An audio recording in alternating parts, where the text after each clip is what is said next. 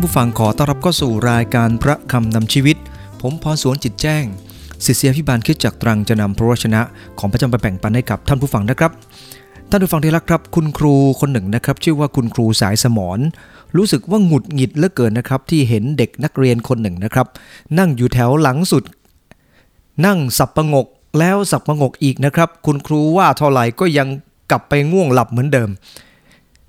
ในที่สุดนะครับคุณครูสายสมรก็บอกกับเพื่อนที่อยู่ใกล้ ๆ ว่า นี่เธอช่วยปลุกหมอนั่นให้ตื่นเดี๋ยวนี้สิ เมื่อได้ยินดังนั้นนะครับ เด็กๆคนนั้นก็บอกว่าครูครับ ครูทำให้เขาหลับ ครูก็ปลุกเขาเองสิครับ ท่านผู้ฟังที่รักครับ บางครั้งเนี่ยนะครับเวลาที่เราสอนเนี่ยเราก็ต้องยอมรับว่าเราจะหงุดหงิดมากเมื่อคนไม่ฟัง ท่านผู้ฟังที่รักครับ แต่ เมื่อเราจะต้องสอนนั้นบางทีเราต้องมีหลักการในการสอนนั้นเยอะมากทีเดียวครับ เรื่องที่ผมเล่าไปเนี่ยนะครับก็เป็นเรื่องหนึ่งที่อาจจะเกิดขึ้นในชั้นเรียนทั่วๆไป พระเยซูคริสต์เจ้าเองนะครับ พระองค์เป็นพระเจ้าผู้ทรงเสด็จเข้ามาในโลกนี้ รับสภาพของมนุษย์ และพระองค์ทรงสั่งสอนมนุษย์ครับ พระองค์ไม่ได้สอนลงมาจากสวรรค์แต่พระองค์เสด็จเข้ามาในโลกนี้ลงมาสั่งสอน และเมื่อพระองค์ทรงสั่งสอน พระองค์ทรงเป็นแบบอย่างไว้กับเรามากมายนะครับ ว่าเราสามารถจะสอนแบบพระองค์อย่างไรได้บ้างนะครับ ผมอยากจะพูดในวันนี้ 5 ประการด้วยกันครับว่า พระเยซูคริสต์เจ้ามีท่าทีในการสอนอย่างไรนะครับ ประการแรกนะครับ ก็คือสั่งสอนอย่างสม่ำเสมอ ประการที่ 2 คือสั่งสอนด้วยการเป็นแบบอย่าง ประการที่ 3 สั่งสอนด้วยสิทธิอำนาจ ประการที่ 4 สั่งสอนด้วยปัญญา และประการที่ 5 คือสั่งสอนด้วยความรัก เราจะมาดูทีละประการด้วยกันนะครับ อันที่1นนะครับเมื่อพระเยซูคริสต์เจ้าทรงสั่งสอน พระองค์ทรงสั่งสอนอย่างสม่ำเสมอ บทเรียนวันนี้นะครับสามารถจะนำไปใช้ในชีวิตในครอบครัวของเรา คุณพ่อคุณแม่ สอนลูกคุณครูสอนนักเรียน หรือว่าจะเป็นการเทศนาสั่งสอนในคริสตจักร หรือว่าจะเป็นการสอนในเรื่องใดก็สามารถจะนำไปเป็นแบบอย่างได้ ประการแรกนะครับพระเยซูคริสต์เจ้าทรงสอนอย่างสม่ำเสมอ ท่านผู้ฟังที่รักครับ หลายคนทำงานบางชิ้นเนี่ยนะครับทำแล้วก็หยุดไปครับ ไม่ได้สม่ำเสมอ แต่พระเยซูคริสต์เจ้าพระองค์ไม่ได้เป็นพระเจ้าที่ทำอะไรแค่อยู่ในอดีต แต่พระองค์ทรงกระทำอย่างเป็นประจำสม่ำเสมอ ในพระคัมภีร์มาระโกบท9ข้อ35 ได้กล่าวไว้ว่า พระเยซูเสด็จดำเนินไปตามนครและหมู่บ้านโดยรอบ ทรงสั่งสอนธรรมศาลาของเขา ประกาศข่าวประเสริฐแห่งแผ่นดินของพระเจ้า ทรงรักษาโรคและความเจ็บป่วยของคนให้ให้หาย พระคำของพระเจ้าได้กล่าวว่าพระเยซูคริสต์เจ้าพระองค์ทรงกระทำการสอนเนี่ยนะครับ พระองค์ทรงกระทำอย่างต่อเนื่องอย่างสม่ำเสมอทำจนทุกคนได้รู้จักเรื่องของพระเจ้า วันนี้เหมือนกันครับ เวลาที่เราจะทำสิ่งใด ไม่ใช่ทำเป็นอีเวนต์ทำเป็นอารมณ์ หรือทำเป็นฤดูกาลเท่านั้นเอง แต่ทำสิ่งใดก็ตามควรจะทำอย่างจริงจังครับ โดยเฉพาะอย่างยิ่งถ้าเราจะต้องสั่งสอนใน ลูกหลานของเราต้องต้องทำไปตลอดชีวิตครับ เพียงแต่ว่ารูปแบบของการสอนนั้นอาจจะต้องแตกต่างกัน ถูกต้องไหมครับในบางครั้งเนี่ยนะครับเราสอนเด็กแล้วก็สอนแบบหนึ่ง เราสอนเมื่อลูกของเราโตขึ้น ก็อีกแบบหนึ่ง แต่การสั่งสอนต้องทำอยู่เสมอครับ เมื่อท่านอาจารย์เปโลได้ไปที่เมืองโครินพระคัมภีร์ในกิจการบท 18 ข้อ 11 ได้บันทึกบอกว่า ท่านอาจารย์เปโลยับยั้งอยู่ที่นั่น และสอนพระวจนะตลอด 1 ปีกับ 6 เดือน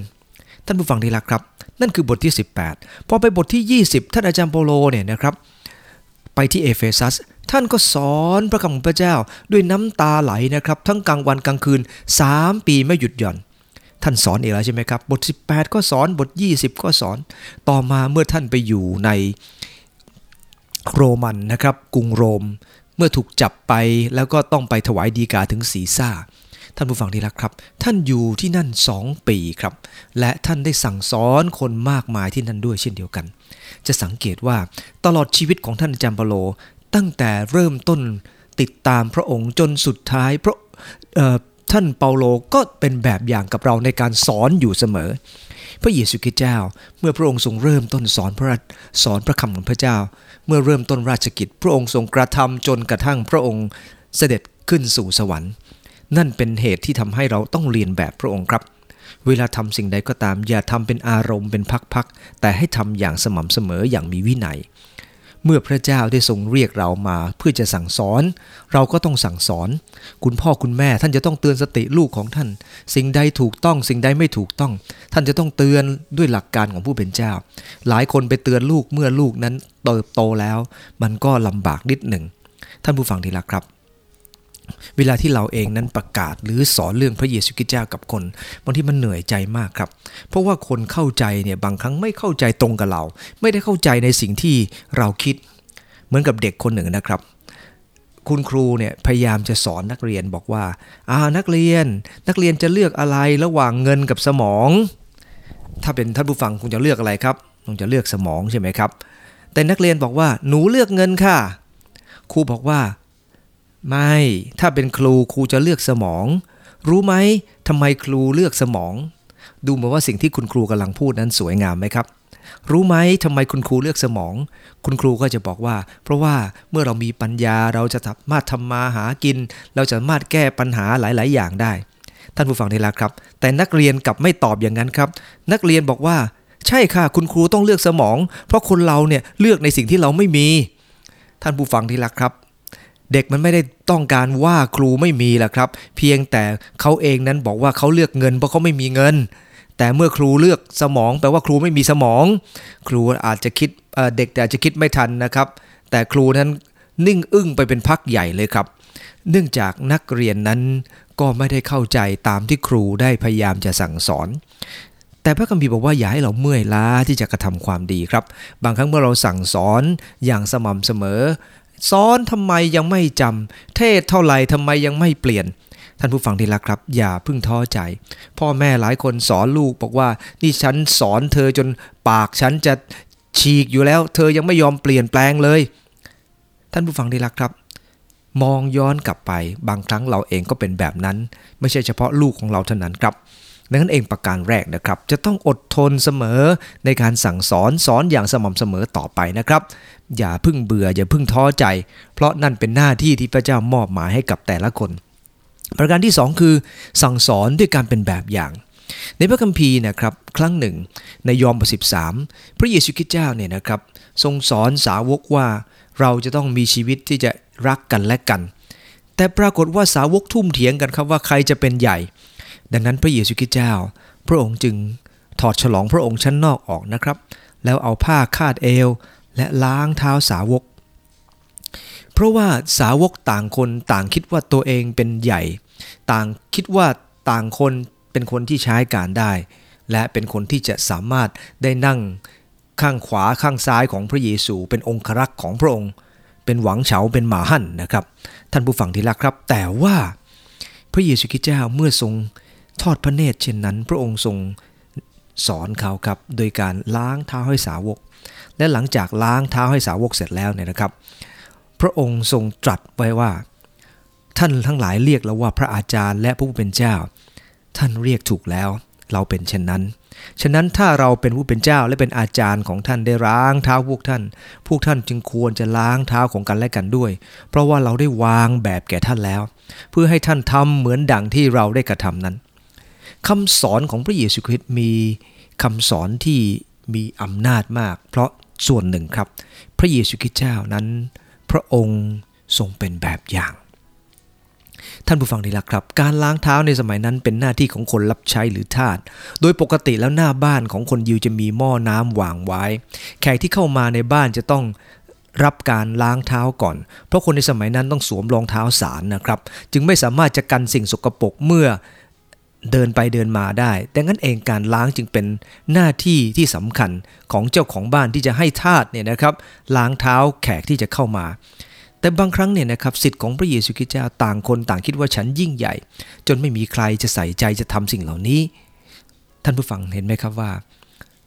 สาวกของพระเยซูคริสต์เจ้า กลายเป็นคนที่เห็นแก่ตัวเอง เห็นแก่ใจของตัวเองทำตามใจตัวเอง จึงไม่สามารถจะทำตามที่พระองค์ทรงสอนได้ ท่านผู้ฟังที่รักครับ พระเยซูคริสต์เจ้าพระองค์ต้องการสอนพวกเขาโดยการเป็นแบบอย่าง พระองค์ไม่ได้แท้สั่งสอนว่าเธอต้องทำยังไง แต่พระองค์ทรงทำให้ดู เหมือนกับพ่อแม่ครับ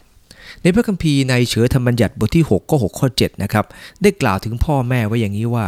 จงให้ถ้อยคำที่ข้าพเจ้าบัญชาพวกท่านในวันนี้อยู่ในใจของท่าน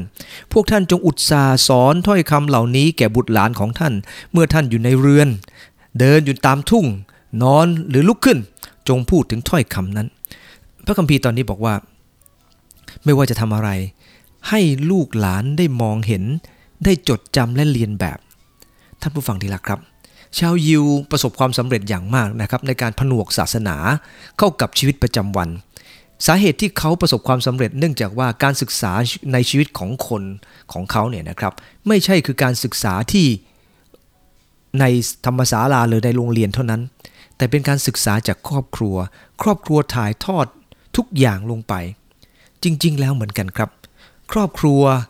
ก็สามารถจะถ่ายทอดสิ่งดีๆ ลงไปยังลูกหลานของเรา เมื่อเราโกงคนอื่น เราก็ไม่ต้องสอนลูกให้โกงหรอกครับ ลูกมันก็ทำอยู่ตามที่เราทำนั่นแหละ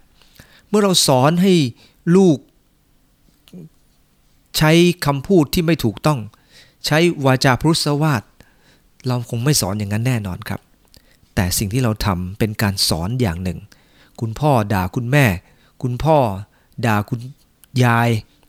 ลูกเห็นและลูกก็จะทำตาม ขณะเดียวกันถ้าเราเองเป็นแบบอย่างในการให้เกียรติผู้หลักผู้ใหญ่ ลูกเองก็จะมองเห็นและประพฤติตัวสิ่งเหล่านี้ด้วย ไม่ใช่เป็นเรื่องยาก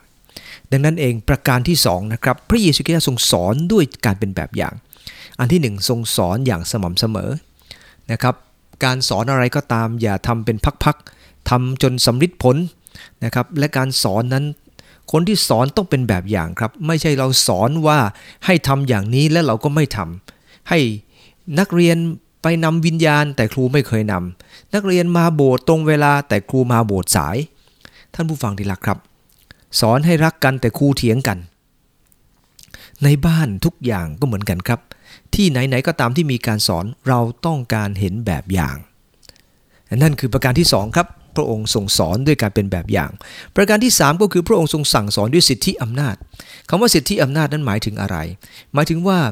สิ่งที่พระเยซูคริสต์เจ้าพระองค์ทรงสอนนั้น คนอื่นเนี่ยแตกต่างจากพระองค์ เพราะว่าคนอื่นสอนเป็นความรู้ แต่พระองค์สอนเป็นสิทธิอำนาจ หมายถึงมีพระวิญญาณของพระเจ้าเคลื่อนไหวในสิ่งเหล่านั้น และพร้อมที่จะมีการเปลี่ยนแปลงสำหรับคริสตจักรของพระเจ้านะครับ ในพระคัมภีร์มาระโกบทหนึ่งข้อ22ได้บอกว่า เขาทั้งหลายอัศจรรย์ด้วยการสอนของพระองค์ เพราะพระองค์ได้สั่งสอนเขาด้วยสิทธิอำนาจ หาเหมือนธรรมจารย์ไม่ พระองค์สอนด้วยสิทธิอำนาจ เพราะมันมาจากพระชนชีพของพระองค์ พระองค์ทรงสามารถสอนด้วยอย่างเต็มปาก เพราะใจของพระองค์นั้นเป็นใจที่เต็มไปด้วยการให้เสมอ ท่านผู้ฟังที่รักครับ เวลาที่เราจะสอนสิ่งใด ให้กับคนอื่นนั้นอำนาจเป็นเรื่องสำคัญมาก โลกของพระเยซูคริสต์เจ้าก็เหมือนกับโลกของเราปัจจุบันนี้แหละครับ คนจำนวนมากมายก็แสวงหายศตำแหน่ง เส้นสายสิทธิอำนาจต่างๆเนี่ยนะครับ แต่พระเยซูคริสต์เจ้า สิทธิอำนาจของพระองค์นั้น ไม่ใช่แค่การประดับกายเพียงผิวเผิน มาใส่กันเวลาที่จะมีพิธีรีตรองต่างๆ เกียรติยศแบบนั้นสำหรับพระเจ้า พระองค์ไม่เอาครับ แล้วการสั่งสอนเหมือนกันที่เราสั่งสอนนั้น เราสั่งสอนเพราะเราเชื่อในสิทธิอำนาจที่พระองค์ทรงประทานให้ ในเอเฟซัสบท4ข้อ11นะครับก็ได้พูดถึงของประทานที่พระองค์ได้ทรงประทานให้ มีอัครทูต ผู้เผยพระชนะ ผู้เผยแพร่ข่าวประเสริฐเป็นสีบานเป็นอาจารย์ ซึ่งหมายถึงว่าพระเจ้าต้องการให้เรานั้นแบ่งปันพระชนะของพระเจ้าให้กับคนอื่นครับ ได้เติบโตกับพระองค์ด้วย นั่นเป็นส่วนหนึ่งครับ ที่พระคัมภีร์กำลังบอกว่า เหตุผลที่ พระเยซูคริสต์เจ้ากับคนเหล่านั้นสอนแตกต่างกัน ฟ้ากับดินเนื่องจากว่าสิ่งที่พระองค์ทรงสอน มันเต็มไปด้วยอำนาจครับ พร้อมจะเปลี่ยนแปลงคน เพราะมันมีพระวิญญาณของพระเจ้าอยู่ภายใน พระเยซูคริสต์เจ้าได้ทรงตรัสนะครับในยอห์นบทสามข้อสาว่า เพราะพระวิญญาณ เพราะพระองค์พูดทรงเจิมทรงใช้เหล่ามานั้น ทรงกล่าวพระชนะของพระเจ้า และพระเจ้าไม่ได้ประทานพระวิญญาณอย่างจำกัด การสั่งสอนนั้นจะต้องสั่งสอนด้วยพระวิญญาณของพระเจ้า มันจึงมีสิทธิอำนาจ จริงอยู่ครับเวลาที่เราจะต้องรับใช้คนอื่น เราก็ต้องถ่อมตัวลง สีบานหลายคนก็กวาดพื้นกวาดขยะของโบสถ์ได้ครับ และเมื่อถึงวันประชุมเขาก็สั่งสอนอย่างจริงจังสองสิทธิอำนาจ ไม่ได้หมายความว่าการที่เขาไปลงมือทำความสะอาดแล้วกลายเป็นคนที่สอนพระคัมภีร์ไม่ได้ มันคนละเรื่องกันครับ ตรงกันข้ามมันกับเสริมให้สิ่งที่เขาทำนั้นจำเริญและเข้มแข็งยิ่งขึ้นด้วยนะครับ นั่นคือประการที่ 3 ครับ คือสอนด้วยสิทธิอำนาจ ในพระคัมภีร์อิสยาห์บทที่ 11 ข้อ 2 นะครับ ได้บันทึกบอกว่า พระวิญญาณของพระเจ้าทรงอยู่บนท่านนั้น คือวิญญาณแห่งปัญญาความเข้าใจ วิญญาณแห่งการวินิจฉัยและอนุภาพ วิญญาณแห่งความรู้และความยำเกรงพระเจ้า พระเยซูคริสต์เจ้า ต้องการให้เราสอนด้วยปัญญา ด้วยปัญญาวิญญาณของพระเจ้า และเมื่อเราสอนด้วยวิญญาณของพระเจ้าแล้ว มันก็จะเต็มไปด้วยพลังอำนาจ ซึ่งพระองค์ได้ทรงเตรียมไว้ให้สำหรับคนของพระองค์เจ้านะครับ นั่นคือประการที่ 3 ครับ สั่งสอนด้วยสิทธิอำนาจ ประการที่4นะครับพระเยซูคริสต์เจ้าทรงสั่งสอนด้วยปัญญา ท่านผู้ฟังที่รักครับในในชั่วโมงแนะแนวนะครับ คุณครูคนใหม่พยายามจะทดสอบความมั่นใจตัวของลูกศิษย์ของเธอนะครับ เธอถามว่า ใครคิดว่าตัวเองโง่ให้ยืนขึ้น เด็กๆในห้องนะครับ เงียบไปสักพักใหญ่ ก็มีเจ้าหนูตัวเล็กนะครับ ลุกขึ้นยืน ครูก็ถามแบบขำๆว่า นี่สมชายทำไมเธอคิดว่าตัวเองโง่ล่ะ สมชายนะตอบว่า เปล่าครับคุณครู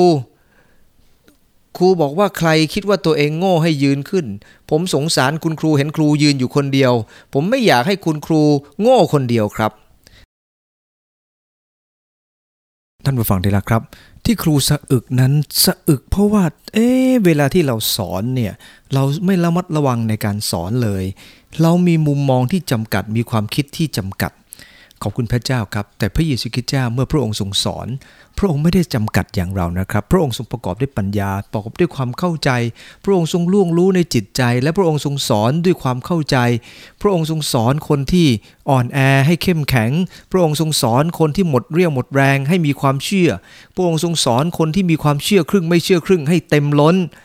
พระองค์ทรงสั่งสอน และทุกครั้งที่พระองค์ทรงสั่งสอน พระองค์จะสอนด้วยปัญญา และบางครั้งปัญญาของพระองค์นะครับ พระองค์ใช้คำอุปมา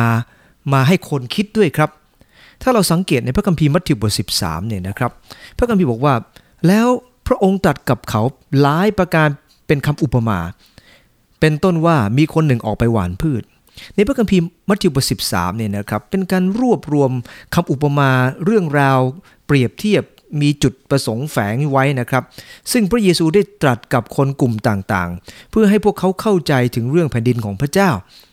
แต่ก็มีบางกลุ่มไม่เข้าใจ เพราะจิตใจไม่พร้อมไม่ยอมรับคำอุปมาของพระเยซูคริสต์เจ้า ไม่ใช่ตัวอย่างคำเทศนานะครับ แต่ละคำอุปมา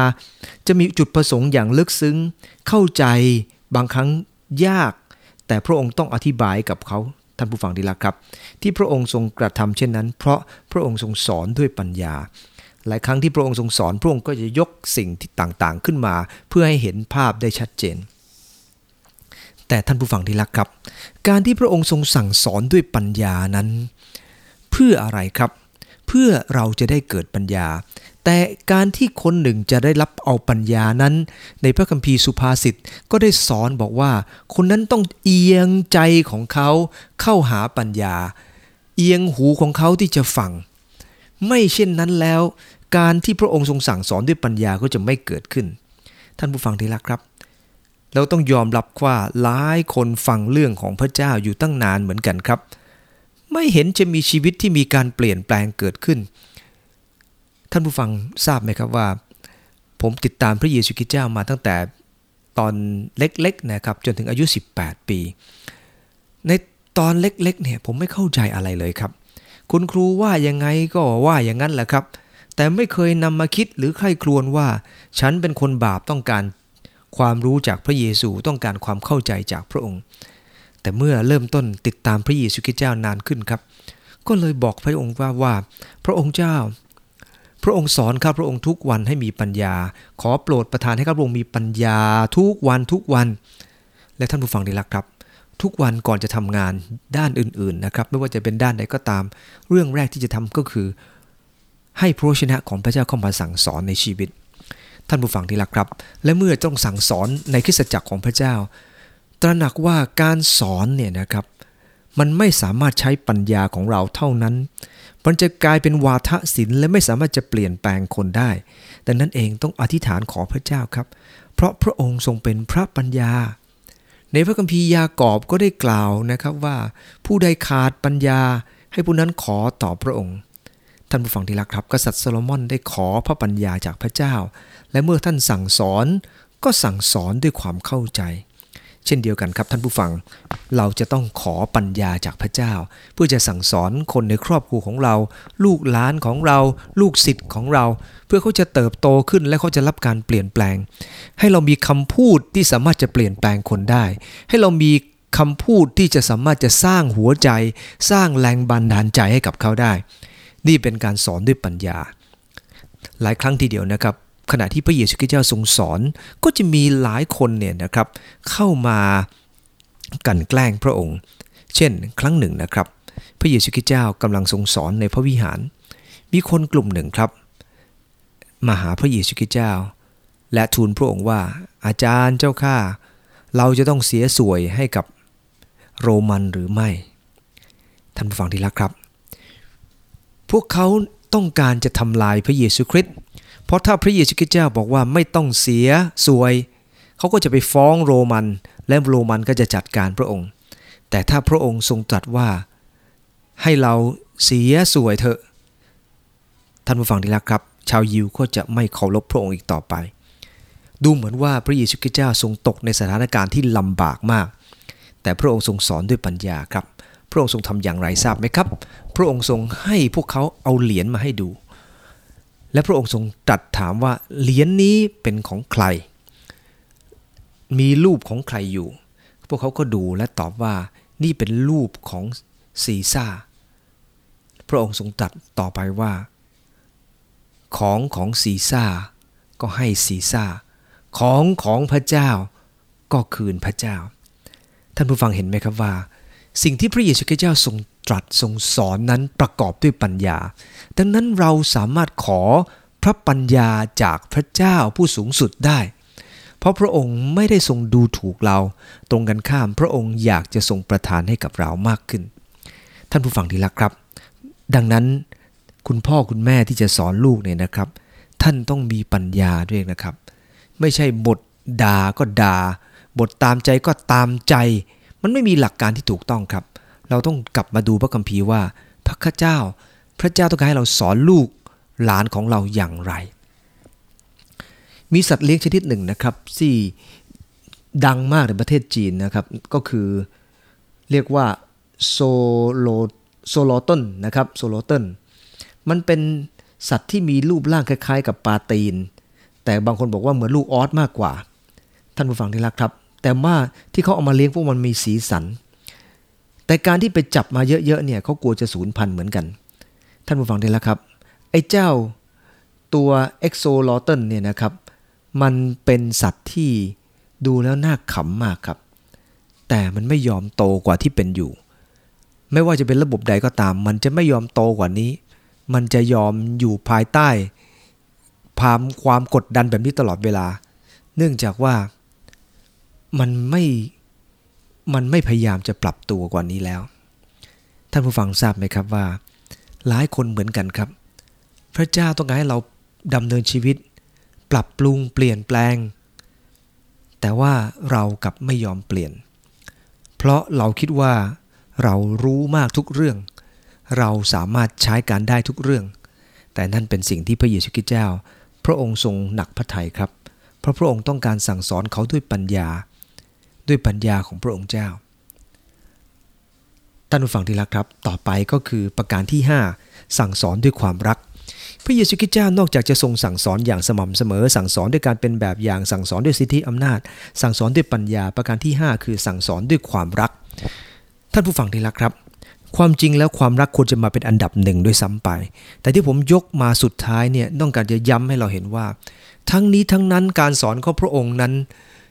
มันมาจากพื้นฐานที่สำคัญมากคือความรัก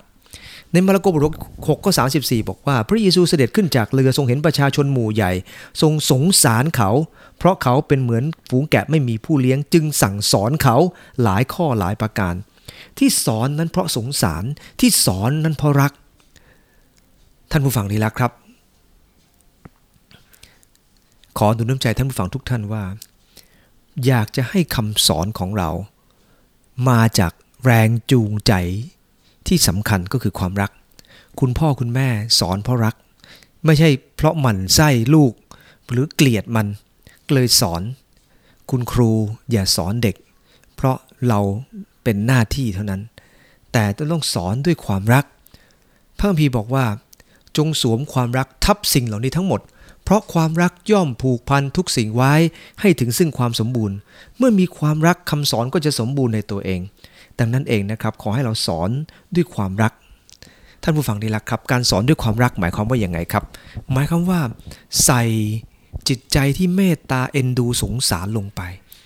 ปรารถนาอย่างยิ่งจะเห็นเขาได้รับสิ่งที่ดี ท่านผู้ฟังที่รักครับ ในคำเทศนา ในวันอาทิตย์ทุกสัปดาห์ ผมจะบอกพระเจ้าอย่างนี้ครับ พระองค์เจ้าข้าใส่ความรักเหนือคำเทศนา ให้คำเทศนามีฤทธิ์เดชที่จะเปลี่ยนแปลงคน ท่านผู้ฟังที่รักครับ เพราะนั่นเป็นแบบอย่างที่เราเรียนจากพระเยซูคริสต์ท่านอาจารย์เปาโลเองเหมือนกันครับ ในพระคัมภีร์1เธสะโลนิกาบท2ข้อ11 ท่านได้กล่าวว่า ดังที่ท่านรู้แล้วว่า เราได้เตือนสติหนุนใจและกำชับท่าน ดังบิดากระทำต่อบุตร ท่านจำโลรักคนเหล่านี้เหมือนกับพ่อที่รักลูก 1โครินธ์บท4ข้อ14 ข้าพเจ้าไม่ได้เขียนข้อความเหล่านี้เพื่อให้ท่านละอายใจ แต่เขียนเพื่อเตือนสติท่าน ในฐานะที่ท่านเป็นลูกที่รักของข้าพเจ้า ท่านจำโลจะใช้แบบนี้บ่อยๆนะครับว่าท่านเป็นลูกของข้าพเจ้า ที่ข้าพเจ้าสอน เพราะข้าพเจ้ารักท่าน ข้าพเจ้าสอนข้าพเจ้าเป็นห่วงท่าน วันนี้ขอใส่คำสอนลงไปในทุกระดับ ไม่ว่าจะเป็นในครอบครัว ในกลุ่มชน ในคริสตจักร ในศาลาธรรม ในที่ใดก็แล้วแต่ ใส่ความรักลงไปในคำสอนเหล่านั้นครับ และคำสอนก็จะส่งผลที่สุดยอดมาก อีกครั้งหนึ่งท่านจำโลบอกว่า ท่านเตือนสติทุกคนเนี่ยนะครับด้วยน้ำตาไหลทั้งกลางวันกลางคืนไม่หยุดหย่อนเลย 3 ปี ในกิจกรรมบท20ข้อ31 การที่จะต้องอดทนสอนนั้น อย่างที่บอกแล้วมันต้องมาจากความรักเป็นใหญ่ ขอให้ความรักของพระเจ้าช่วยเราทั้งหลาย ผมอยากจะจบลงด้วยเรื่องเรื่องหนึ่งนะครับ เรื่องนี้ก็คือเรื่องของนักการศึกษาคนหนึ่งที่ชื่อว่าคอนลินนะครับ ท่านผู้ฟังที่รักครับ เธอชื่อว่ามาว่าคอนวิน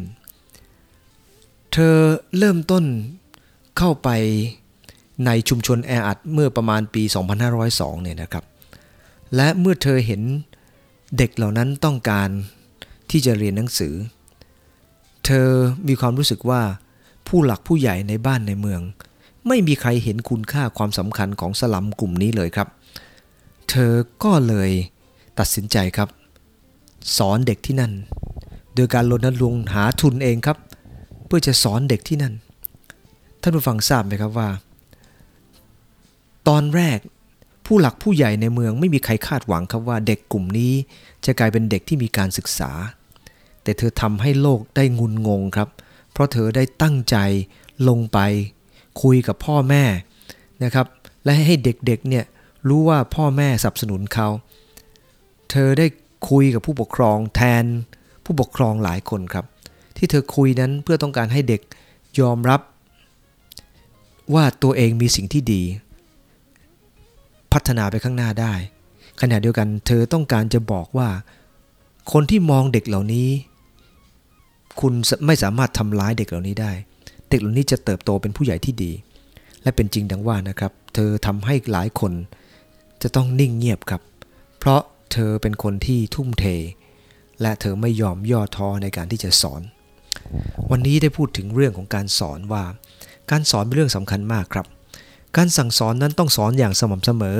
สอนด้วยการเป็นแบบอย่าง สอนด้วยสิทธิอำนาจ สอนด้วยใช้ปัญญา และสำคัญที่สุดคือการสอนด้วยความรัก ขอพระเจ้าได้ทรงประทานให้เราเป็นคุณพ่อคุณแม่ที่ดี เป็นคุณครูที่ดี ที่จะสอนอย่างหลักด้วยหลักการที่ถูกต้อง อธิษฐานด้วยกันนักข้าแต่พระเยซูคริสต์ขอโอวยพรข้าหลายทุกคน ในการสั่งสอนจะสั่งสอนอย่างถูกต้องเสมอ สั่งสอนอย่างสม่ำเสมอ สั่งสอนด้วยการเป็นแบบอย่าง สั่งสอนด้วยสิทธิอำนาจ สั่งสอนด้วยพระปัญญา และสั่งสอนด้วยความรัก